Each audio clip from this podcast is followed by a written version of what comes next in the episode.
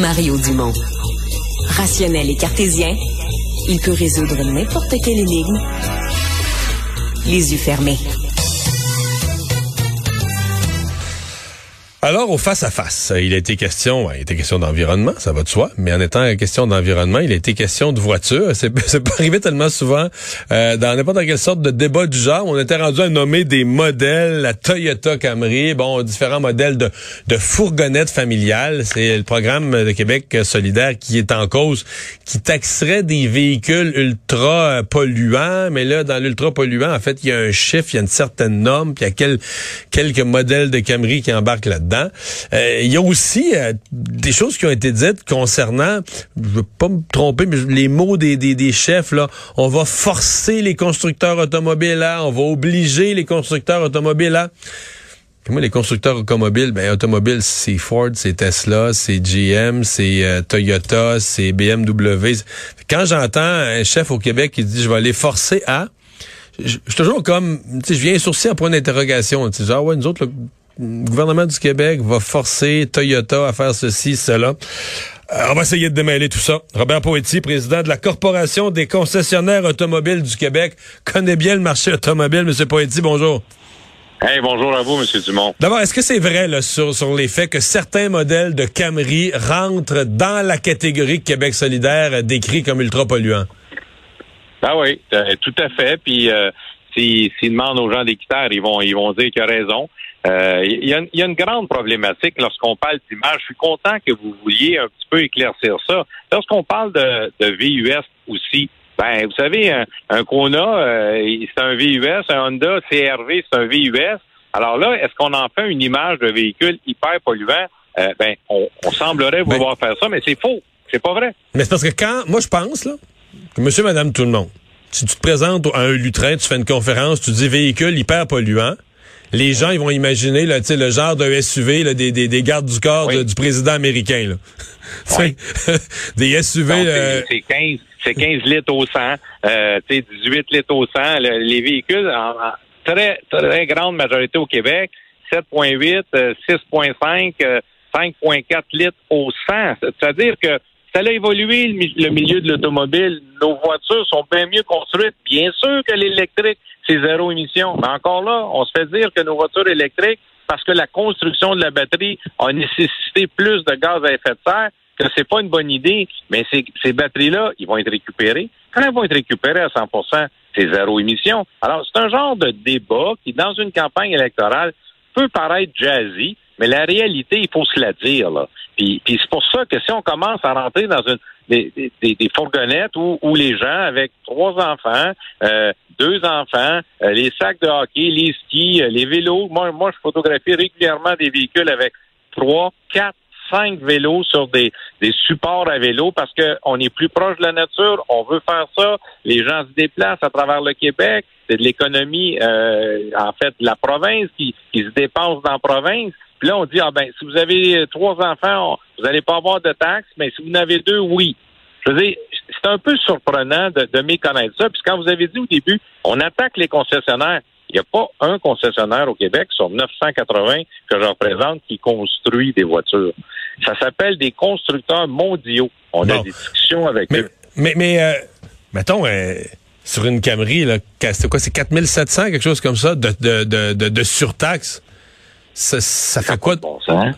Mais, ça n'a pas de bon sens. Je veux dire, ces véhicules-là n'ont pas une consommation euh, euh, supérieure euh, à, des véhicules. Puis là, bon, on attaque souvent, évidemment, les fameux pick-up, mais il y a des gens qui gagnent leur vie aussi, il y a des gens qui n'ont besoin, on parle des régions également. Donc, il faut arrêter de rentrer dans la catégorie de petits véhicules, non seulement de les classer dans les VUS, mais encore pire, se dire que ce sont des véhicules hyper polluants. Je vais être honnête avec vous, ça fait longtemps qu'on en parle, mais les véhicules qui ont plus de 10 ans, il n'y a pas d'inspection obligatoire. Ces véhicules-là n'avaient pas les, les, euh, la technologie pour diminuer les gaz à effet de serre. Donc, on parle évidemment de, de, véhicules parfois, je suis obligé de le dire, parfois en mauvais état. Ça serait pas mauvais d'avoir une inspection de ces véhicules-là au niveau des gaz à effet de serre. Donc, je, dis juste que lorsqu'on s'en va en campagne électorale, c'est le fun de mettre ça jazzy. Puis tiens, on va augmenter les taxes. On va augmenter. Il y a déjà une taxe de luxe au Québec que vous avez sur les véhicules à l'achat la première fois, s'il dépasse 40 000 on considère qu'au Québec, un véhicule qui a plus de 40 000 c'est un, c'est un véhicule de luxe. Déjà, ça, c'est déjà ça.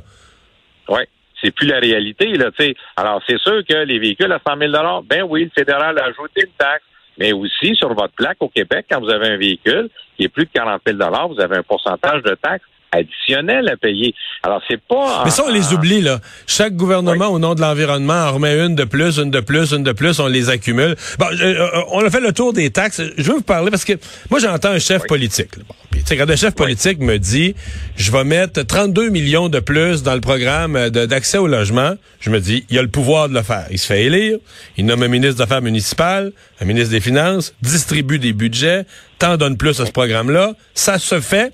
Donc, s'il me le promet, ça se peut qu'il manque à sa parole. Mais s'il me le promet, je peux le croire. Il a les pouvoirs de le faire. Mais quand j'entends un chef politique qui commence sa phrase par nous allons forcer les constructeurs automobiles à, exemple, vous riez, vous riez déjà, j'ai pas fini ma phrase, mais à, nous livrer, à nous livrer plus de véhicules électriques. On va les forcer à nous livrer des pourcentages de véhicules électriques. Est-ce que, est-ce que le gouvernement du Québec pourrait forcer ça? Monsieur Dumont, j'ai souri parce que la vérité, quelqu'un m'a dit, j'ai entendu dire qu'il en livre pas mal plus aux États-Unis. Ben oui, ils sont 445 millions. Je veux dire, c'est pas en Europe là, à 300 millions, 300-400 millions, l'Europe, les États-Unis, euh, on est 8 millions au Québec. Alors là, il faut se rappeler que les constructeurs mondiaux sont là pour faire des affaires. On s'entend là. Mais ils vendent les mêmes véhicules avec des petites spécificités différentes là à travers le monde. Alors, si le Québec dit, ben, nous, là, on va vous forcer, comment vous allez faire ça? Ah, on va vous donner des amendes sur des véhicules de 20 000 par véhicule si vous n'avez pas vendu assez de véhicules euh, euh, à, électriques. Ben, pourquoi ils vont en vendre encore? Sérieusement, là. Alors, moi, ce que je pense, c'est l'inverse qu'il faut faire. Il faut dire avec les constructeurs, s'asseoir avec eux, vous dire, écoutez, nous, le Québec, là, tiens, Chevrolet vient de faire ça. Vient d'être de, de, partenaire avec une usine de batterie dans le bout de Bécancourt. Je suis allé à, à, l'annonce là, du gouvernement fédéral. C'est une sacrée bonne nouvelle du gouvernement provincial. Donc, c'est une sacrée bonne nouvelle d'investir avec Chevrolet au Québec pour une usine de batterie est-ce qu'on pourrait davantage, avec les constructeurs, leur dire, on a certaines ouvertures fiscales, on a certaines ouvertures euh, pour vous autres si vous venez vous installer au Québec, mais par contre, on vous demanderait en, contrebalance de nous envoyer un peu davantage de véhicules électriques. Moi, je pense qu'on est on est on doit être rendu là. Pas de les menacer. C'est David contre Goliath, je suis obligé de vous le dire. Puis les constructeurs, ben euh, c'est gros, là. Les bras financiers des constructeurs, là, euh, c'est pas petit. Puis la demande à travers le monde, elle est présente. Au Québec, on est déjà les meilleurs au Canada. La Colombie-Britannique, qui nous suit un peu, on achète 50% de tout ce qui s'achète au Québec. Non, mais là, ce que, euh, ce que, les, partis euh, plus environnementalistes promettent aux gens, c'est que s'ils sont élus, Là, là, il y, a des, il y a des temps d'attente. Un véhicule électrique sur certains modèles, corrigez-moi, on attend un an et demi, on peut attendre jusqu'à deux ans. Ça a l'air, ça a que dans ça, c'est vrai. Bon, euh, eux, ils disent, eux, ils disent, on va forcer les constructeurs à nous en fournir qu'il n'y ait plus ces délais d'attente là.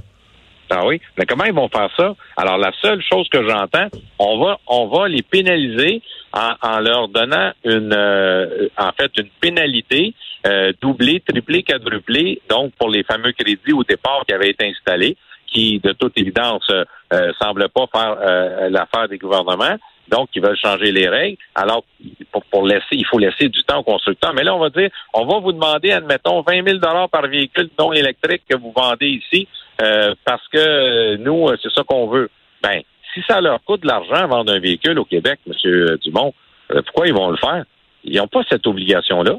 Ils sont pas obligés de vendre des véhicules au Québec. Je veux dire, je veux pas mettre la, panique, mais la réalité, c'est là. S'il y a 400 millions de clients en Europe et euh, aux États-Unis, 350 millions de clients, il y en a 8 ici, là, millions. Comment je viens dans balance, moi? Je veux dire, elle vient de tomber à terre, la balance, là. Fait que j'ai pas cette force-là. On n'a pas cette force-là. Mais on a notre capacité de négociation. On est une province où c'est possible d'avoir de l'électricité. Puis encore là, le circuit électrique a besoin d'un peu de temps. Moi, j'ai vu cet été, j'ai roulé une grande partie de l'été en véhicule électrique où on s'arrêtait à des endroits où il y avait trois véhicules, puis il y avait deux bornes. Fait que là, l'autre attendait qu'il y en a un qui s'en aille, puis là, lui, il se plaçait là. Mais si c'était une borne de 50 kilowatts, c'est un peu plus long. Si c'est une 150 kW, donc toute la réalité du chargement euh, dans les dans les euh, évidemment dans les condos, mais encore pire dans les logements. Alors sur les rues, vous allez vous brancher où? Ça, ça évolue. Hydro-Québec fait un bon travail, mais est-ce que ça va aussi? On a on a 100, 130 000 véhicules euh, électriques au Québec. On a 200 000 à travers le Canada. On est bon, moi je trouve. On devrait encourager ça puis avancer tous ensemble, pas un contre l'autre. Robert Poitiers, merci. Merci à vous.